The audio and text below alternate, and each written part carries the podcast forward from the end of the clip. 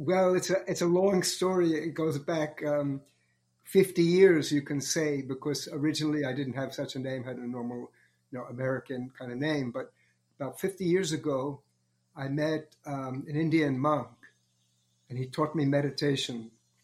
And after about six months of doing it, I really was re- really into it, and I decided to dedicate my life. You know, I, I worked as a like a, um, a helper to that monk, and then eventually I became a full time teacher. I became a monk like him. And so when you become a monk, you get a new name. You know, it's a monastic name. So, so first, my first name was Dada. Dada means um, respected brother, or uh, Acharya is the title. It means a teacher, one who teaches by um, his. Uh,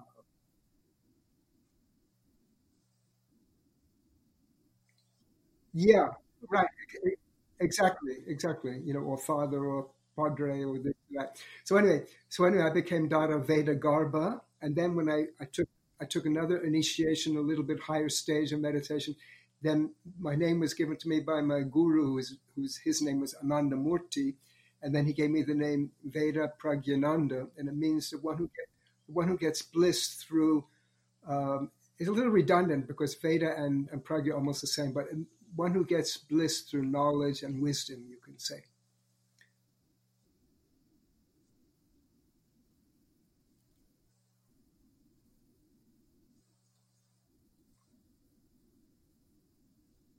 Oh, I, I didn't know that. Well, anyway, um, it's they're, they're closely related, and and the etymology of the words are, are similar too, because um, Veda comes from a word named vid, which means to know, and pragya comes from a word. Uh, there's another word, jnana, or gya. Um, it, means, or keno is the original uh, word. Um, it means to know. But prag, when you put a pra in front of it, it means perfect knowledge.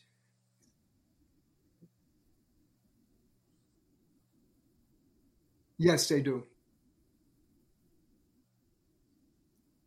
Yeah, yes, yeah, no, yeah, yeah. They're, they're cognates. Yeah. Oh, that Yeah, that's a, that's that's a very good question because um, when I started, there was so many different kinds around, you know, and I tried I tried several kinds. I went to Zen uh, meditation, and uh, I went to a lecture on transcendental meditation, and someone taught me a Tibetan mantra, and I tried a little different things, but I never could get into anything. So then, but then one day um, I went to a lecture in Stanford University. I, I, was working there at that time in the library, and um, the famous um, Richard Alpert Ram Dass came, and he was accompanied by a guru named Swami Muktananda, and, and this Swami Muktananda couldn't speak English, but his, his speech was translated. But I remember one thing from that speech. He said over and over again, You must meditate. You must meditate. You must meditate. So I didn't learn from these two uh, people. But the next week, I was on the campus um, during my lunch break, and I saw a poster came up and it said, it was a picture of this Indian monk, and it said, Learn meditation free of charge. So that was from the Ananda Marga Society.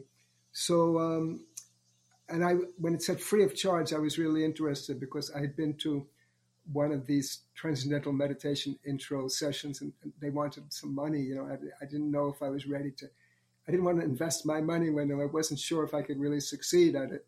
So, in any case, I went to this, um, this meeting with that monk, this Dada or Acharya, and he taught me a simple method of meditation. So what happened was, after I learned the meditation, I went out into the main room and then I sat down and I started to meditate. And when I started, this I had the feeling this time I'm going to be successful. So after I tried all these other things and they didn't quite, you know, work or I just wasn't feeling anything, and then I went out, and then just with one or two minutes of the meditation, then I, I felt I had this feeling deep inside. This time, I found what I want. I'm going to do it. and, and yeah, and and that's and since that time I've been doing it. You know, that was in 1970. I, I started.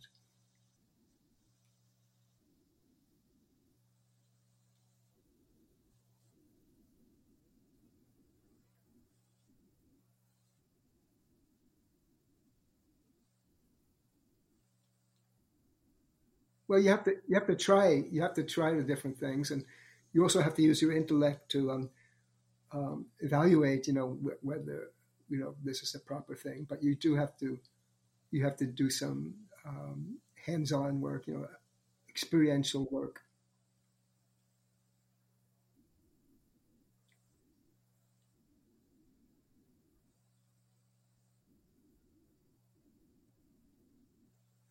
Yeah, Well, of course, yoga really, I don't make a distinction between, uh, but I know what you mean. You're, you're talking about physical yoga, but yoga really, in its in its fullest sense, means the union of the uh, individual consciousness with supreme consciousness.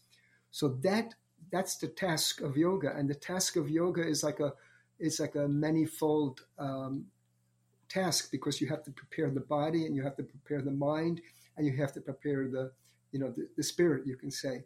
So that's why like what people refer to as yoga and then talking about physical exercises is part of that.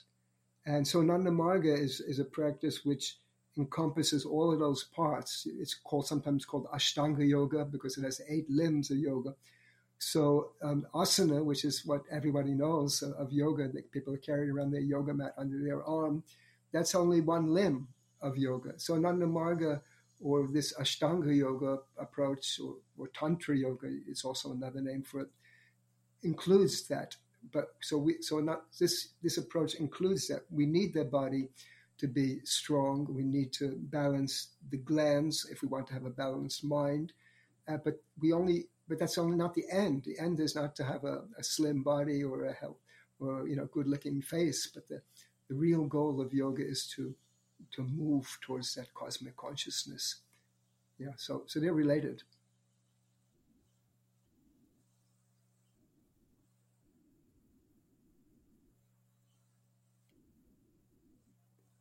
Well, I mean that's a um, that's a long um, process, but it's experience. It can be experience of, of a joy, you know, during uncertain times, and it's also experience of struggle because it's not an easy um, path. It's, it's not it's not an easy path. It's a lot of work.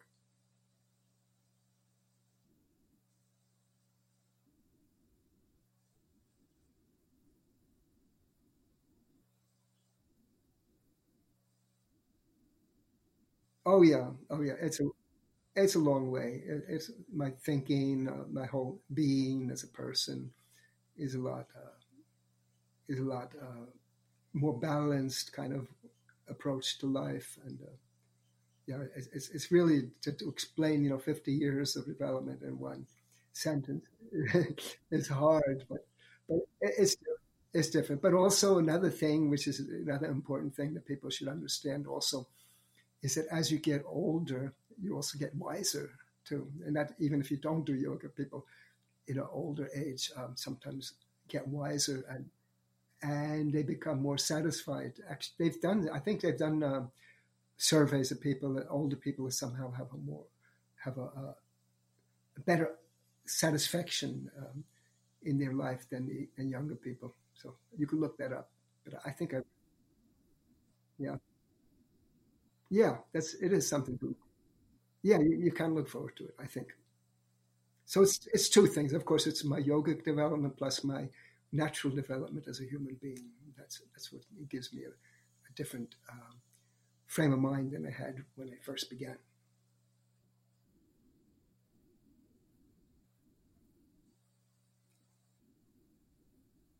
Yeah, it's just one.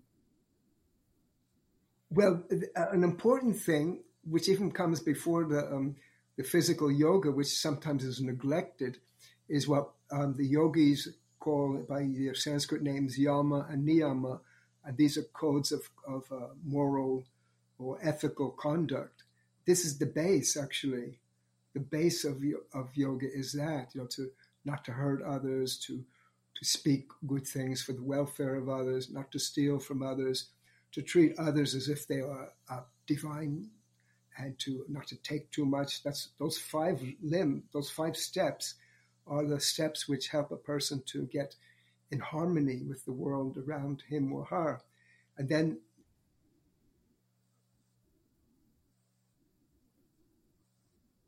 Yeah, definitely. And then there are other five more steps which are have to do with your inner self purification, which is to keep um, cl- cleanliness of body and mind, and to keep the mind content, and to uh, do service to others, and to to read uh, uplifting literature, and finally to to dedicate, move the minds towards the cosmic consciousness through the practice of meditation. So these these um, these steps of ethical steps of of whether it be getting in harmony with the society or self purification is the total base of yoga. And then after that comes what is called asana, and asana means uh, actually it's a funny name because you look at yoga poses and they look very hard, but asana means a pose which is held simply. But it's simple in the sense that once you get into it, you don't need extra effort. But these asanas are, are what the, um, most people are experiencing, and they are practices. They have a, an effect on the the body. Definitely, they help the different organs of the body to function, but they also have an effect on the mind. So, so this um, these yoga asanas then prepare the prepare everything you know, and then after that, then there are some more steps, and those have to do with breathing and, and meditation and concentration and, and contemplation, and those are the ones which carry you further towards that uh, cosmic consciousness.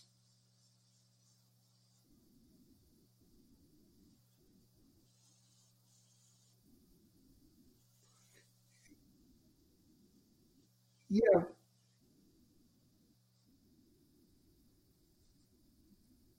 yeah. Uh, okay, so there, there are certain um, there are certain hints how to do it.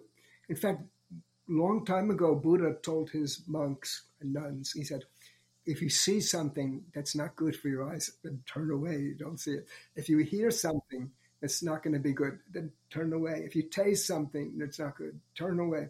If you smell something, not, so by first, yeah, yeah. Um, so the thing is that um, we're bombarded by um, sensory, you know, stimuli, and we have to choose which ones we're going to um, have around us because that has an effect on the mind and also on the purity of the mind. There's another thing of called the inner cleanliness, and that has to do with the kind of food you take. And, and this is people. This is a very little known um, branch of, of, of yoga, or because the food also affects the mind, and the food can, if it stimulates what we call the lower chakras, then that will stimulate um, thoughts in the mind maybe you don't want to have. So, so that's so to keep your mind um, pure is by watching the stimuli around you, and also to keep your your your interior um, also clean and, and good.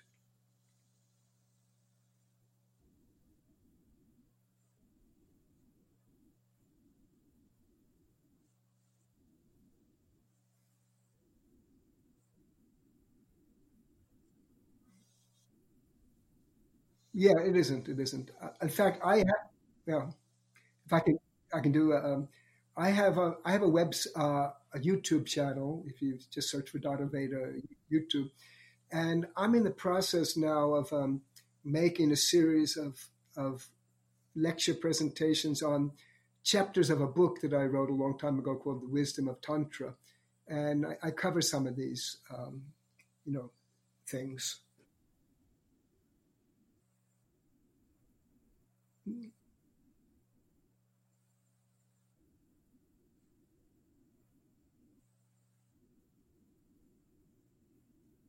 Yeah, I'm, I'm sure. I'm sure you can. I'm, I'm sure you can. There's a lot of material there, and um, it just it's just a question of taking the time time to present it.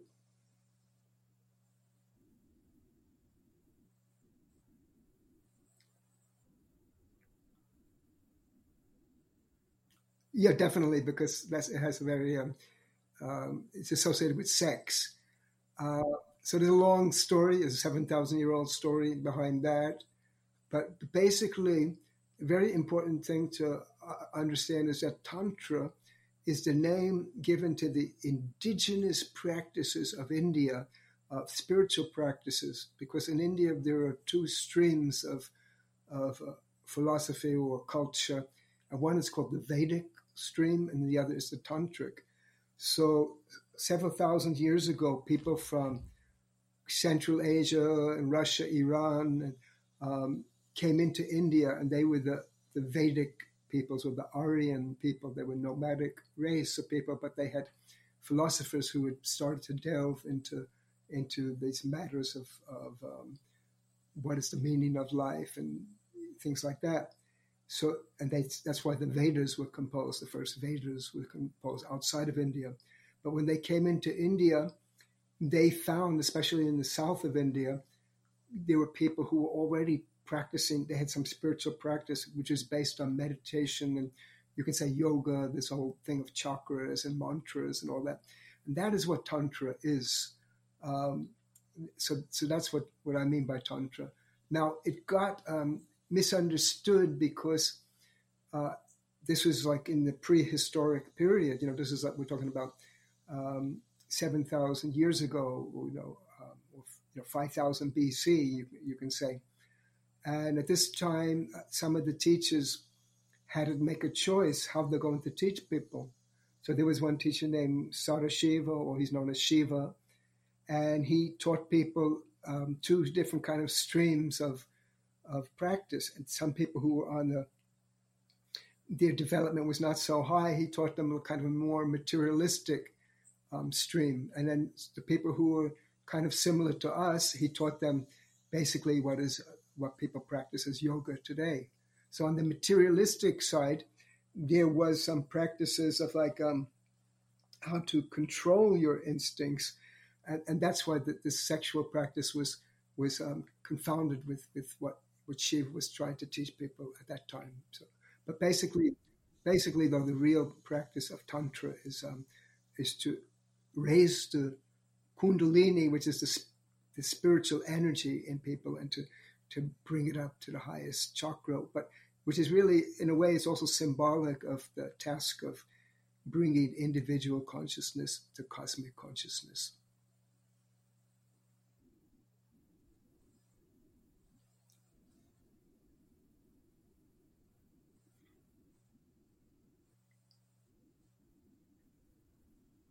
Yeah,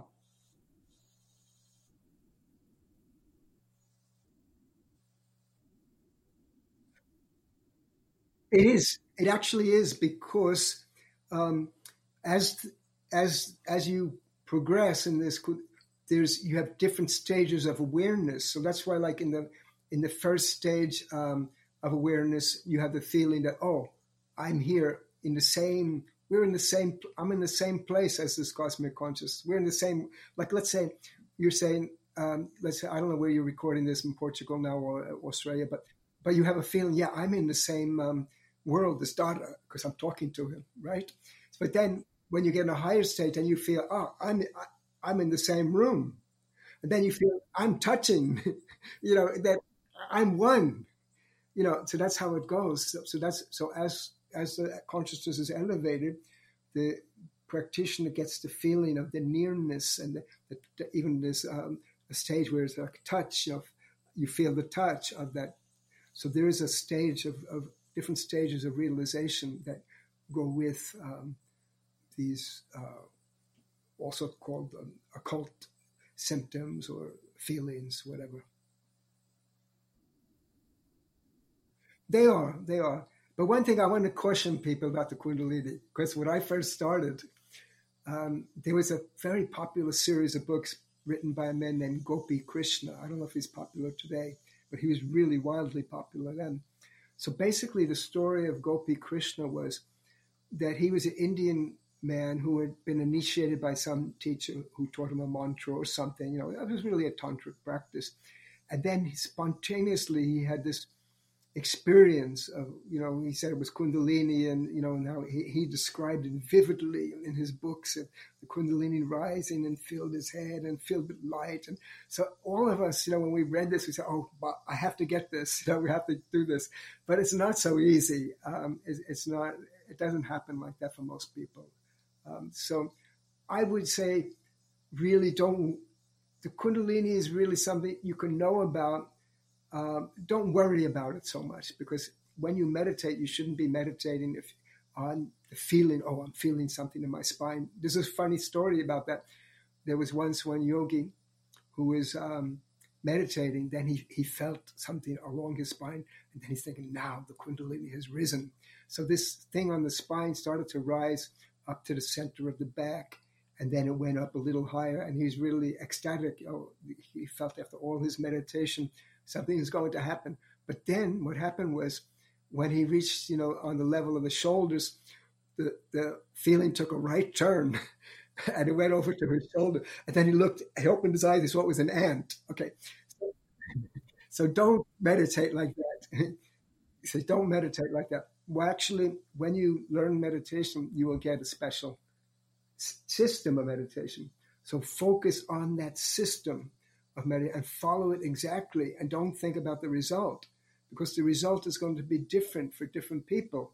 So Gopi Krishna, the guy who wrote the book, had an immediate experience, but most people will not. Uh, it doesn't mean that they're not going to the same place where he went. As one example, which my teacher once gave, suppose you're on a train Okay, you're on a, it's an overnight train.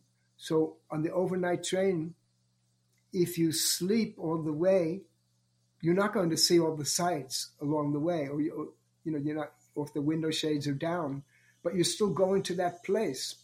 So some people, um, the the windows are open and they will see some things or feel something, and some people not. Don't worry about that. But the main main thing to worry about is that um, did I find the proper practice? And, and secondly, am I doing it according to the instructions? If you get those two things right, then Kundalini and all these stuff is more academic, really.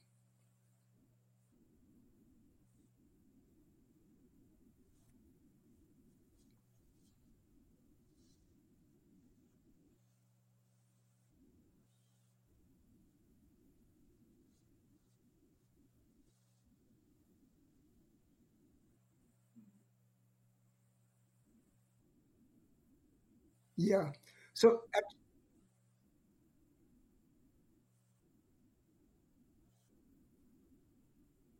yeah. Well, the choice is not always ours. yeah, the choice the choice is not always ours. Some for some people, it's important to get some experiences, and and and we all come to this path, believe it or not, with a long history behind us, and people don't realize that. And based on that history, which the yogis call, um, well, common people call it karma, but the yogis call it samskara, based on those that that momenta from the past. Then we have different needs, and we, we we're, going, we're going to get different experiences.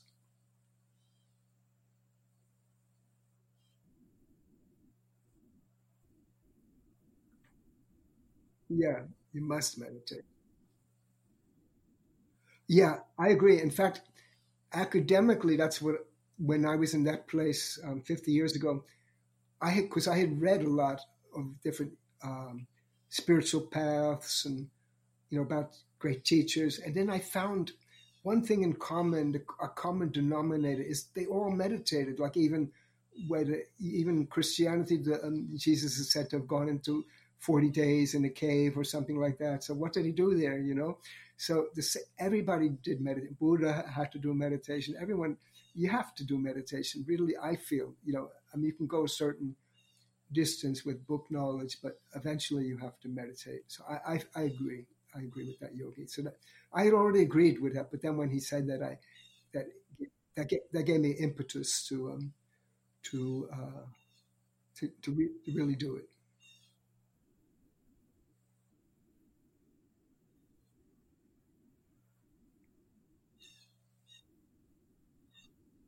Well, meditation is helpful for an ordinary life because because if you want to, I mean, do you want to keep with anxiety for your whole life, or do you want to do you want to overcome some of that anxiety? It's, it's up to you. So there are different different approaches, but meditation can meditation will help everyone. It doesn't it doesn't mean that you're going to become, you know, uh, a Zen mystic or you know, or you're going to go leave the world and go and sit on a mountain and meditate.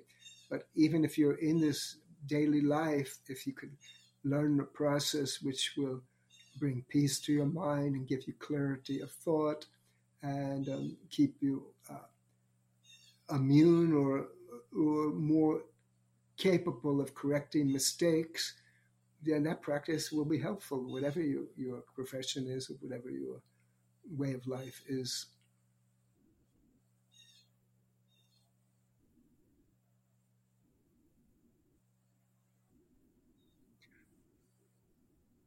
Okay, these days, I'm because I'm in a different phase of my life. You know, I'm what I'm trying to do is like what I mentioned before is to to record and produce um, kind of like a legacy of all. So, so before you know, before the um, pandemic struck, then I would I would go to places, sometimes give a lecture or give a class. So now I'm doing that virtually and also uh, on on YouTube. I'm recording. So all these things are recorded. They'll be here. You know, I, I you know, I'm near the end of kind of ending of my life. So, but they will, they can live on as long as the media lives on. I've written a book, you know, the Wisdom of Tantra. I'm in the process of writing a book now, which on um, an introduction to the progressive utilization theory, which is the application of, of spirituality into the social realm. So I'm writing and I'm, I'm recording, and I also, as you know, I, I write music. I'm, so I'm trying to teach through music and I'm still writing and recording. So, so I keep myself busy with these kind of uh, editing kind of tasks and creating tasks. That's how.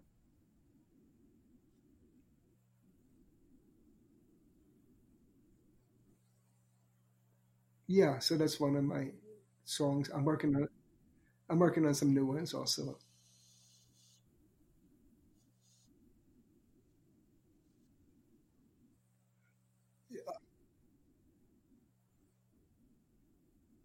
Yeah, but it's it's related to one of the um, the, the one of the first things I mentioned in the base of yoga is the ethical conduct. So one of the um, the prescripts or one of the principles there is not to take more than you need. So so we have in the society where people some people have taken so much uh, much more than they couldn't even spend it in a, in a hundred lifetimes and this has detrimental effects to the society. So that's so. What are the effects on the society when some people take too much and others don't get even enough to eat? You know, so so we have to look at our society and um, see could we do a better job than we're doing today. So that's that's what um, that's what this kind of work is about, and that song is about. And my teacher, uh, his name is Ananda Murti, but under his civil name of Prabhat Ranjan Sarkar, PR Sarkar, he actually applied his yogic wisdom to the social realm and he formulated a system of, of, uh, of uh, government and economics which could be an improvement on what we have today.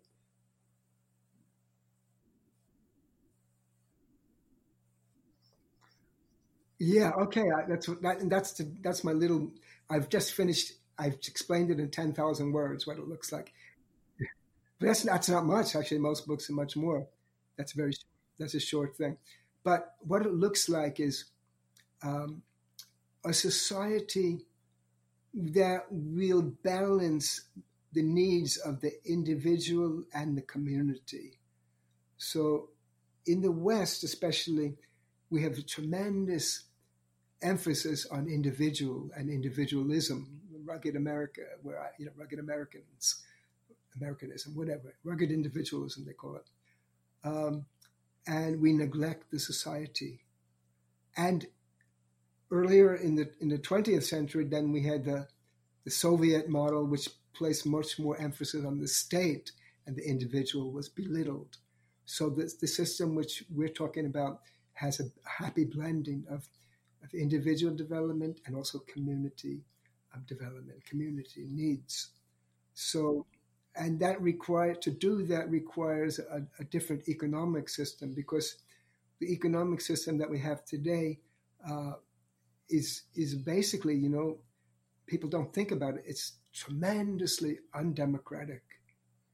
Um, it's, it's and and it emphasizes greed and uh, just pure gain at the expense of any kind of other values. So the system that we're looking at is a system where that economic model is based on a more cooperative model, um, in which that, that, most of the enterprises of the society will be worker owned and managed. You See, because what I mentioned in my book is that everybody has you have a right, and most um, almost all the countries of the world you have a right every few years you vote for the president or prime minister. Isn't that true? I think it's true. But you don't but you don't have, when you come to work and your your firm you have no vote unless you're a big shareholder which most people are not. So it's extremely undemocratic. So the system that we're looking at i'll explain on the economic realm is a system of three tiers of economy. In one tier, um, which is similar to what we have now, is the private tier, and these are very small businesses like restaurants and um, and th- things doing people, individual craftsmen, and and people doing work um, on not on essential items, but on luxury items, but on things which don't affect the society. We say let let private people do their work there, no problem yeah, small small businesses. It can be. It could be family run, or it could be a partnership. You know, but when we get to essential things, and we're dealing with many employees, um, these things should be run by cooperatives. And there are examples of this in the world. There's a place I don't know. Most people don't know it, but it's huge. There's a place in north northern Spain in the Basque region called Mondragon, and it's a network of cooperative um, enterprises, which has a they have a and they also work in other countries, and they have a net they have a turnover of 12 billion euros per year. You know, it's huge, and 70,000 workers, and um, and in that in those enterprises, the highest paid worker only earns nine times as much as the lowest paid. So it's a ratio of nine to one. But in American company, I've done research. It's um, in 1916 it was like 260 to one, but I think it's even more now because the, the C, talking about the CEO to the lowest paid worker, uh, so it's even more than that now. But so that's what. So we this is not um, it's not fair, and it's not um, democratic certainly because the, all the workers don't have any say. If the board of directors wants to close the factory, then um, they're out of luck because they have no vote. So anyway, we want to change that. So the co- we want to build a strong cooperative sphere, and it, has been proven it can be done. Um, it, it can be done. And then on the higher end of the economy, where there's some enterprises which are too big even for cooperatives because and too important because they affect the whole economy, like uh, like mineral extraction, telecommunications, and transportation, defense, things like this. These things should be run under public um, management, public scrutiny, public ownership, but not by the state, by the um, central governments, by local governments, immediate governments, a state government in a federal system, or special public boards in a system which doesn't have a, a proper immediate government. So these are the key industries. So we have a three-tier structure of private enterprises dealing with smaller and mostly non-essential things, and a, a middle level dealing with um, the uh, most of the enterprises, but they will now become they're cooperative, and people have a stake. The workers have a stake in it, and they, they have a, a vote in it. And then we have a, um, a third tier, and these are the, the, public sphere. I call it the public sector. And my teacher called it the key industries, but it's the public sector. So if we have this kind of balance, this is what it would look like. That's how it would it would look like that. And someone would ask me recently, would there be markets? Yes, there would be markets. Why not?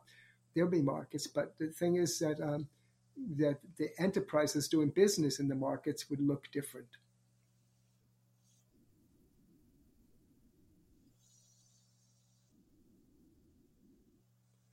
They do.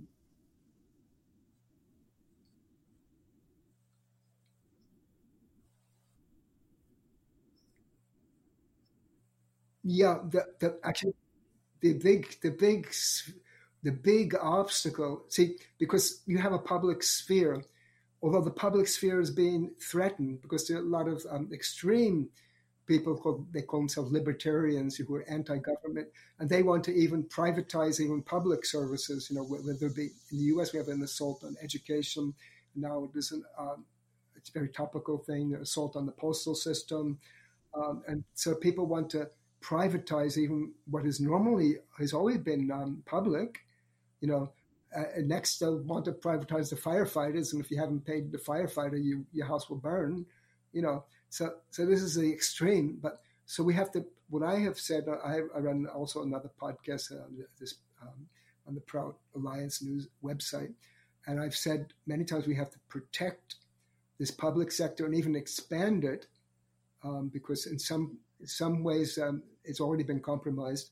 And then what we have to do is the hardest job I feel is to to make uh, more cooperatives in the um, in the other sector, uh, the other um, well, um, it's difficult. There are a few reasons. Um, one one reason is just in sheer competition. I can give you like in, after I finish this thing, I'm going to head out to my local food cooperative, which and the prices there are much higher, even for the same kind of things which I can find in a supermarket.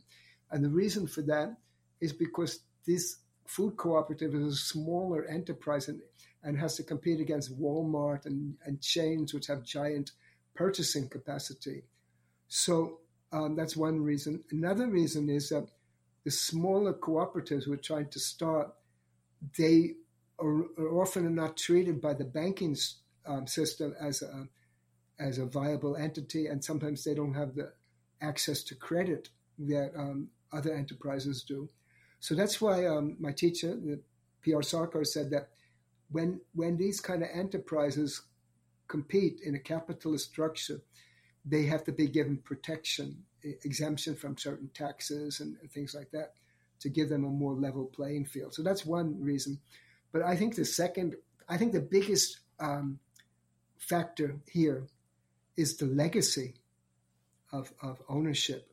So we and um, also the entrenchment of ownership. So we have corporations which which own the different factories. So they don't, these these shareholders, these stockholders, these they don't want to just uh, okay let, okay now the workers become the owners. That's like a that's a revolution, economic revolution so that is the problem. And I was even recently, I was just listening. There's a very great economist I recommend. His name is uh, Richard Wolff, W O L F F, and he has a very interesting um, podcast um, called Democracy at Work. And yesterday he was talking about even that in the in the Soviet model and in the um, even in the Chinese system, there's still private ownership of, of things, and they never really moved they never really got to a place where there would be true economic democracy. So, so we have the, the legacy of like people who are attached to their ownership, whether it be a corporation or it could be even a small owner, but he, he's become now he's become rich, and no, nobody wants to give that up. But what has happened, you know, a very interesting development that happened um, in certain instances, and I think is going to happen more. Sometimes it's there are examples of basically capitalist firms which have gone out of business, and then the, the but you know the, but the factory was still there, and the workers were still there, and then the workers took over the ownership of the factory, and then they ran it as a cooperative. And what I think is going to happen due to the like the, COVID um, crisis and different kind of pandemics, we're going to see more business failures. And when there are, are business failures, then um, it may become um, an option for the workers there to reorganize that business as a cooperative. And I think that some of the transformation will come through this economic dislocation caused by the, the, the instability of capitalism. I think that's going to happen.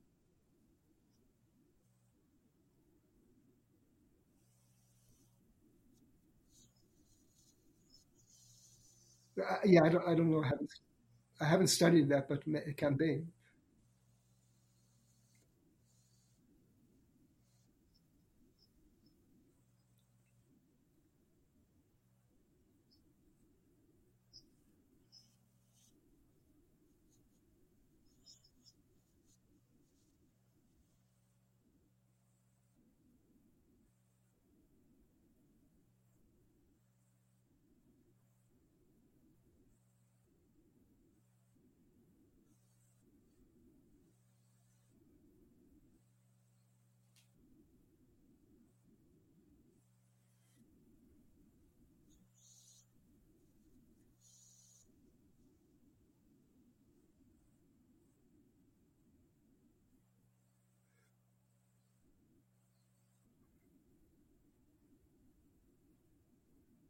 Yeah, but the thing is, you know, when,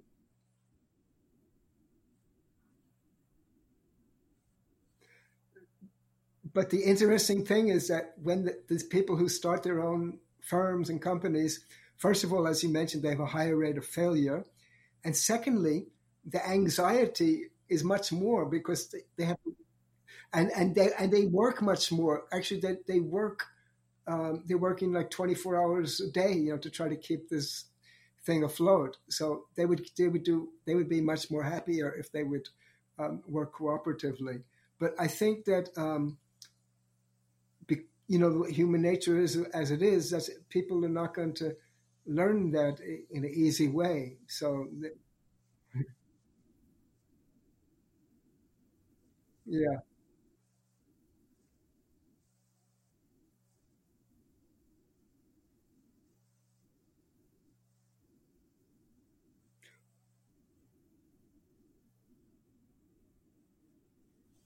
Well, I have a kind of a different take on it because because you know um, the capitalists basically are saying that individualism is what drives the, the engine of you know the economy, you know the individualism.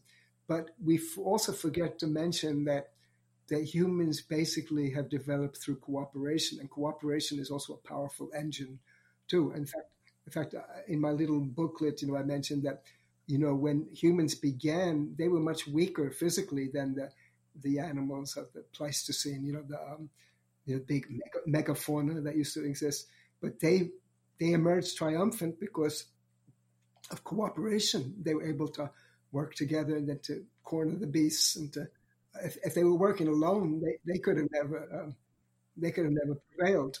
So cooperation is a very powerful um, part of the human uh, equation.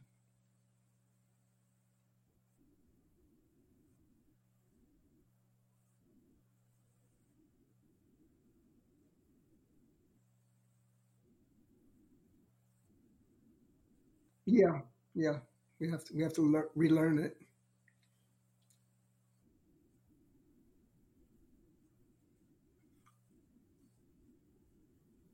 Oh, yeah, and that brings up another important point that um, these come with the the principles uh, that.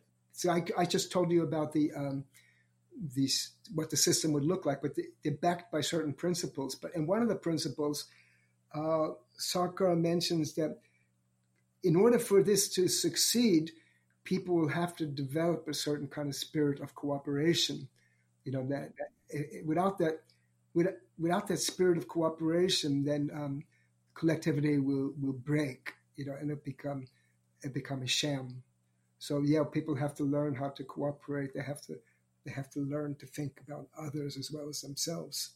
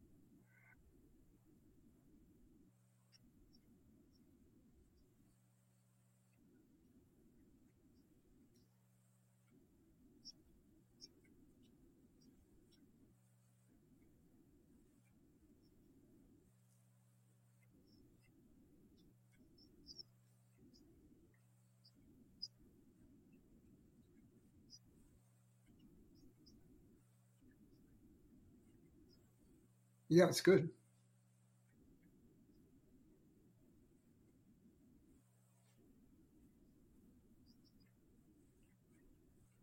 Yeah, that'd be great. It's, a really great example.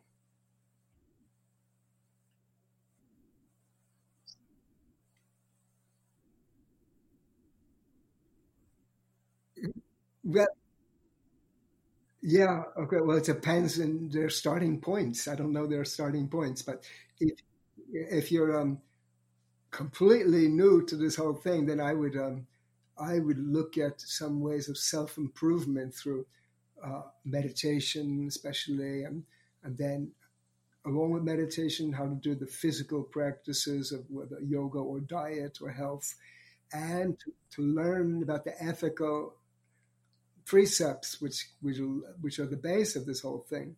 So that's that's really the starting point, just to learn the basic preliminary things of self growth.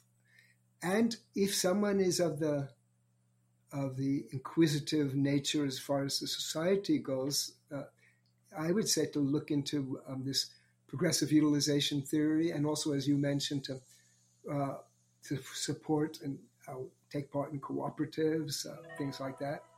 So um, these are these are some starting points that people can take.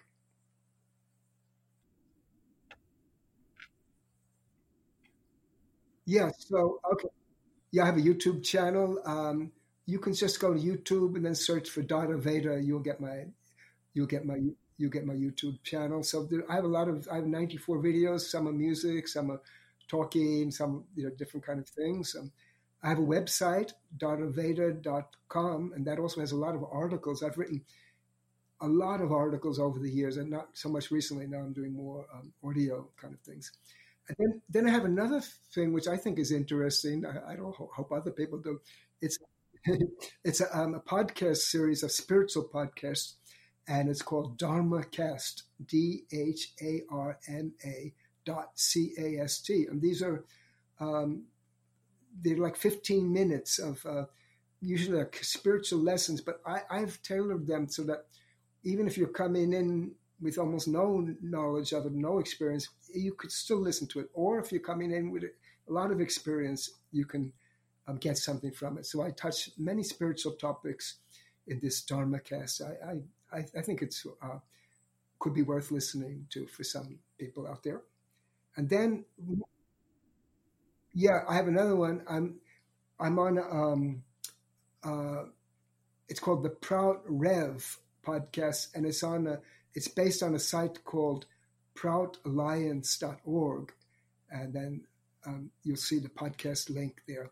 So it's, so it's called Prout Rev Podcast. And I've been going through the principles of this progressive utilization theory and, and some of the, I've been exploring some of the issues, um, current affairs, you know, based on this um, knowledge. I, I don't have as many podcasts there as I do on the, the spiritual one.